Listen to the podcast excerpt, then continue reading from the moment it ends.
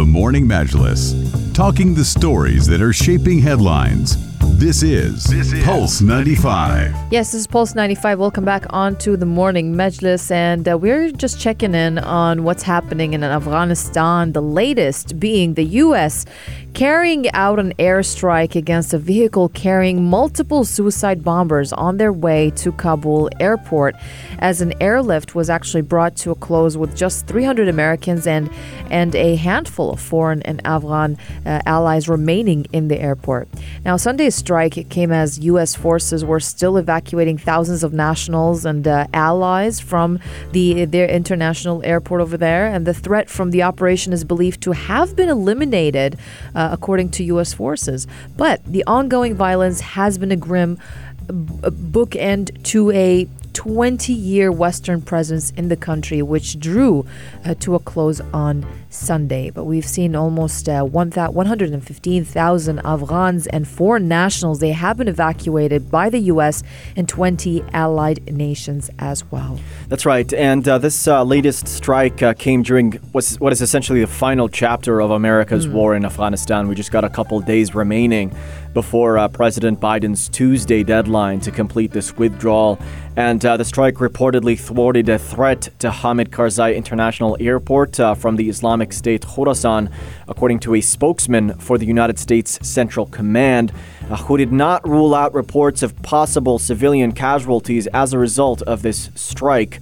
Uh, in fact, this is what Captain Bill Urban, the spokesman, said. Uh, we're aware of those reports and we're still assessing the results of the strike, uh, but he did say that it disrupted an imminent threat from militants to the airport and said, We know that there were substantial and powerful subsequent explosions resulting from the destruction of the vehicle, indicating a large amount of explosive material inside that may have caused additional casualties. It is unclear what may have happened, and we are investigating further. Yeah, this is going to continue uh, by the looks of things, and uh, we're expecting and hoping that things do clear up. But the fast approaching deadline of 31st of August is what is making everyone nervous. Um, US says uh, the drone, uh, uh, the, the, the, the, drone had killed uh, the militants who were uh, aiming to hit the airport, but now there's a bit of a, a pressure on the local government on uh, ensuring that safe passage for people to leave. The UK is now going to be looking at uh, an international agreement to ensure that the the Taliban movement sticks to its commitment to allow uh, the safe passage of Afghans as well as foreign nationals who want to leave uh, the country. A series of diplomatic meetings will be held this week with Foreign Secretary Dominic Raab as well as uh, uh, officials from across this region. Uh, they also are looking at uh, the announcement came as troops arrived back in the UK after ending their Afghan operation, and over 15,000 people have been evacuated by the UK since the 14th of August, and hundreds of people who are entitled to come to the country have also been left behind. And this is where it's it's going to get worrying. It is it was always going to be too tight to evacuate thousands of people who were still at the airport, which now, to an extent, become sitting ducks, sitting targets for such groups uh, to create a menace at the stage. Exactly. And uh, what's happening as well is we're seeing scores of people flee the country because of this. Uh, the United Nations warning that up to half a million Afghans could flee the country by the end of this year. And uh, the UN also called on neighboring countries to keep their border open. The current crisis comes on top of what we already have right now. Uh, 2.2 million Afghan refugees are already inhabiting neighboring countries and uh, 3.5 million people forced to flee their homes within Afghanistan's borders. And right now, the exact number of Afghans leaving is not very clear. But we do have some detail on how many people have been airlifted from the country so far. The U.S. Uh, saying it facilitated the evacu- evacuation of more than 110,000 people from Kabul airport since the 14th of August.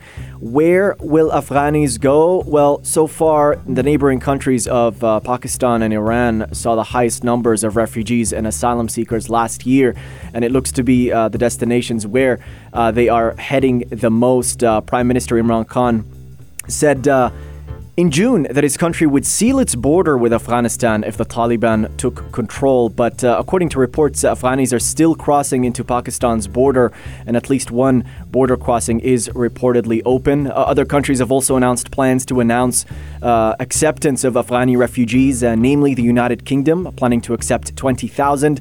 Uh, while uh, President Joe Biden has also authorized $500 million for an unexpected urgent refugee and migration need for those Afghanis fleeing the country.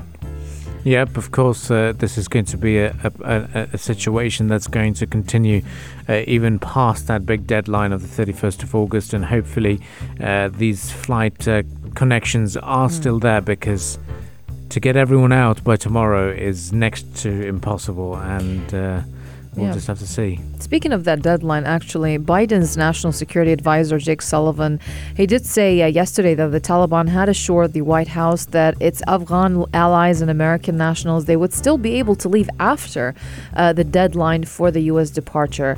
Uh, he said that the Taliban have both communicated privately and publicly that they will allow for safe passage. So after August 31st, that is the Tuesday deadline, um, he said, we will make sure that there is safe passage for any American American citizen, any legal permanent resident as well. And yes, we will assure um, the safe passage of those Afghans who helped us to continue coming out after uh, August 31st. So, such safe passage, it would suggest some form of, of ongoing cooperation uh, let's say, between Washington and the Taliban, which now controls a country it ran from what 1996 until 2001 despite uh, Sullivan saying the plan was not uh, to have a functioning embassy in Kabul beyond September 1st. Well, we'll keep an eye on this uh, story, but it's pretty clear that uh, the situation there is fraught and uh, what with all the different factions uh, fighting in the country. So we'll keep you posted on this uh, evacuation and continue discussing